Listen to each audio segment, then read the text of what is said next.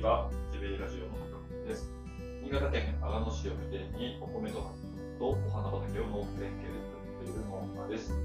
この農家が自身の施設の改善と増加するのを始めたジベイラジオ。えー、本日は、えー、雪が降りました、積もりましたという内容でお話をしていきたいと思います。あのオープニングトークとかね、この説明してるときにあのいつも八兵衛の由来は蜂蜜とお米ですっていうのをどこで入れようかなっていうのを考えて話しているんですが、今日はもうまるっきり忘れていましたとか、入れそびれて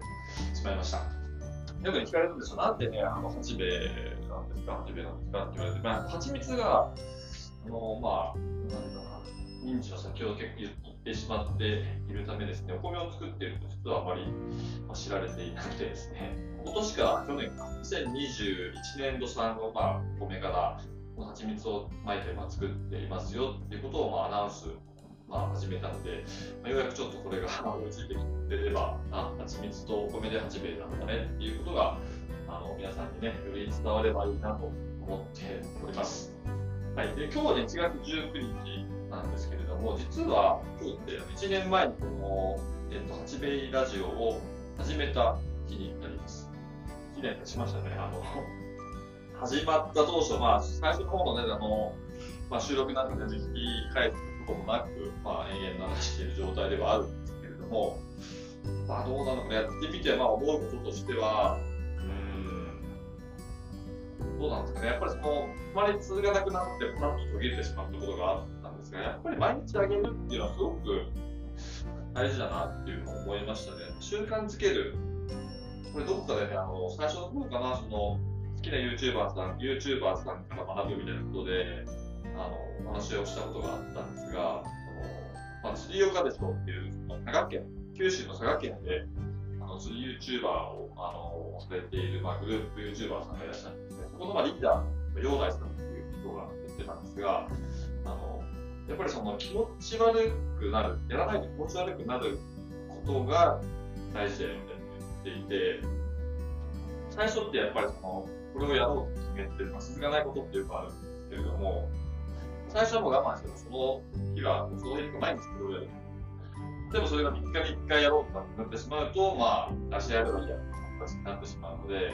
毎日それをやる。それを体に染み込ませることで、あの、まあ、やらないと気持ち悪くなってしまう体質を作ってしまうことが、まあ、その、継続する、まあ、方法だよみたいなことをね、お話しされたことが、まあ、ありました。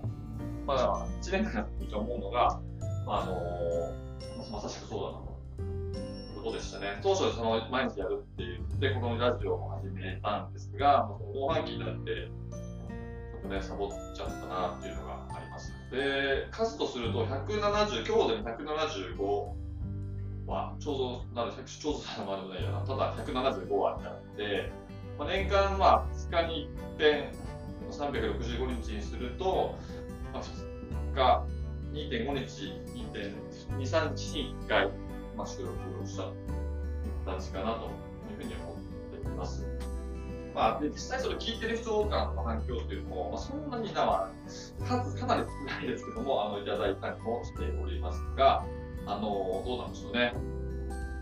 成長され、ご成長成長されている人数というと、まあ、そんなに始めた当初から変わっていないかなというような感じですね。で、まあ、その、どの、あの、話が、まあ、あの、人数聞いた、聞かれた人数が多かったとかっていうのも、これ前半戦の方の話が多いなっていう、まあ、集計してみるとそんな感じですね。まあ、ということは、やっぱりその、まあ、どうせ聞くなら最初から聞いてみようっていう方が、まあ、多かったんじゃないかな。で、大して面白いこと言ってないので、そこでまあ、なんかこうつまんねえなみたいなまあやめてしまっていく人もいたのかなというふうに思ってます。まあ、ただまあ、その、なんていうまあ、ここに力を注いで、まあ、これをバズらせてみたいなことを別に考えていくわけでもなく、まあまあそう言ってしまうとなんてちょっと言い訳っぽくなってしまうんですけれども、まあ、自分の備忘録であったり、まあ、まあ、SNS、音声 SNS というのをですね、あの、まあ、他の、まあ、文字や写真やそのね、動画の媒体の SNS と比べて、まあ、どうなんだろうっていうところを、まあ、2年目もね、ちょっと続けていきたいなというふうには思っているので、まあ、多分同じような感じかなっていう2年目もと思は思うんですが、あのなるべく聞きやすい状態で、あのまあ、なるほどなって思ったりとか、あそういうこと考えてるな、この人はみたいな、何かちょっと伝わるような話ができたらいいなというふうに考えております。はい、かなり前置きがね、長くなりましたけれども、あの今日ね、その雪降りましたよっていうお話なんですが、えーと、昨日ぐらいからあの高速が結構激しくて、今朝方だいぶ降ったみたいですね。あの起きたら30センチぐらい、ね、新潟県長野市の方は、ね、積もっておりました。で、雪が降ると、どうしても不便なんですよ。あの、あいつるにも、外に出るのも不自由ですし、車運転するのも当然、まあ、危ないですし、まあ、リスクがすごく、リスクというか、まあ、結構、僕になる部分がすごくあるんですが、まあ、でもやっぱりその春夏秋冬っていう四季がある中で、東日本っていうのは特にそれがはっきり色濃く出ている地域だなと思うんですよ。新潟は特に今雪国と言われているので、まあ、雪は結構降るんですが、のね、あの春は春らしく、夏は夏らしく、秋は秋らしく、冬はこうやって雪がたっぷり降ることで、あの四季はね、すごく感じられるし、そのあの冬の、まあ、あのなんていうか、降った雪がですね、あの地面に、まあ、染み込んでいって、まあ、山も近い人たちは、だからその、まあ、雪解け水が、その例えば、えっ、ー、と、草木、今、まあ、当然それを吸いますので、で、こで咲かせた花からその、というところには、まあ、ロマンがあるなと、個人的にはすごく思ってい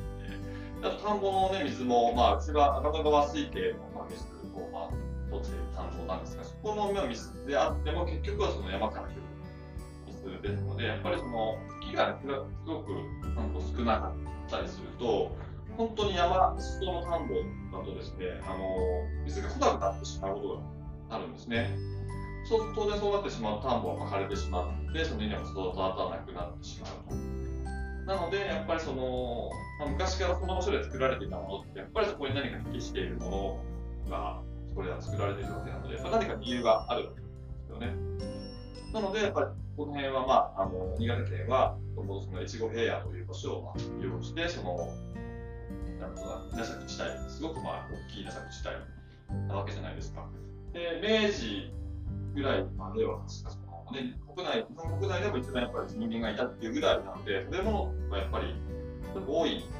場所なんだよな、食物を作る場所っていうのは適しているんだよなっていうのは思っております。なので、そのまあ今ね、その米離れだったり、やっぱり農家離れ、すごくま多いご時世ではあるんですけれども、その中でですね、なんとか食いしばって踏ん張って、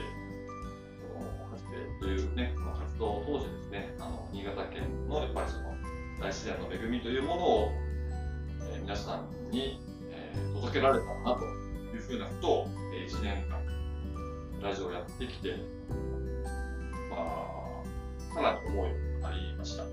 なので、まあ、そのね、冒頭のオープニングでも言ってますけれども、トークスキルのアップっていうのにもね、あの少なからず、まあ、これをやったことで、つながっているのかなっていうのは、うっすら、本当にうっすらですけど、まあ思います。だから、まあ、あのね、聞いてる方に、あの、まあ、今度、なんかあの、なんだろうな、えー、当初より聞きやすくなってよとか、あなんとなく言ってることがわかるよっていうのをですね、感想をぜひ聞かせていただけたら嬉しいなというふうに思っております。はい、えー、今日は、ね、そんな感じで、あの長野市、たっぷり雪が降りましたと。いうような、え内容のことですね、ちょっと1年間の振り返りなんかを一緒にしてみました。はい、えーと、まあ、後半めくってしまう、外仕事というか、まあ、いろいろ、やりたいこともあったんですけども、ちょっと外での仕事は、先生やめてですね、中の仕事、中でできる仕事をちょっといろいろ話していきたいなというふうに思っております。えー、それでは本日もご清聴誠にありがとうございました。それでは、さようなら。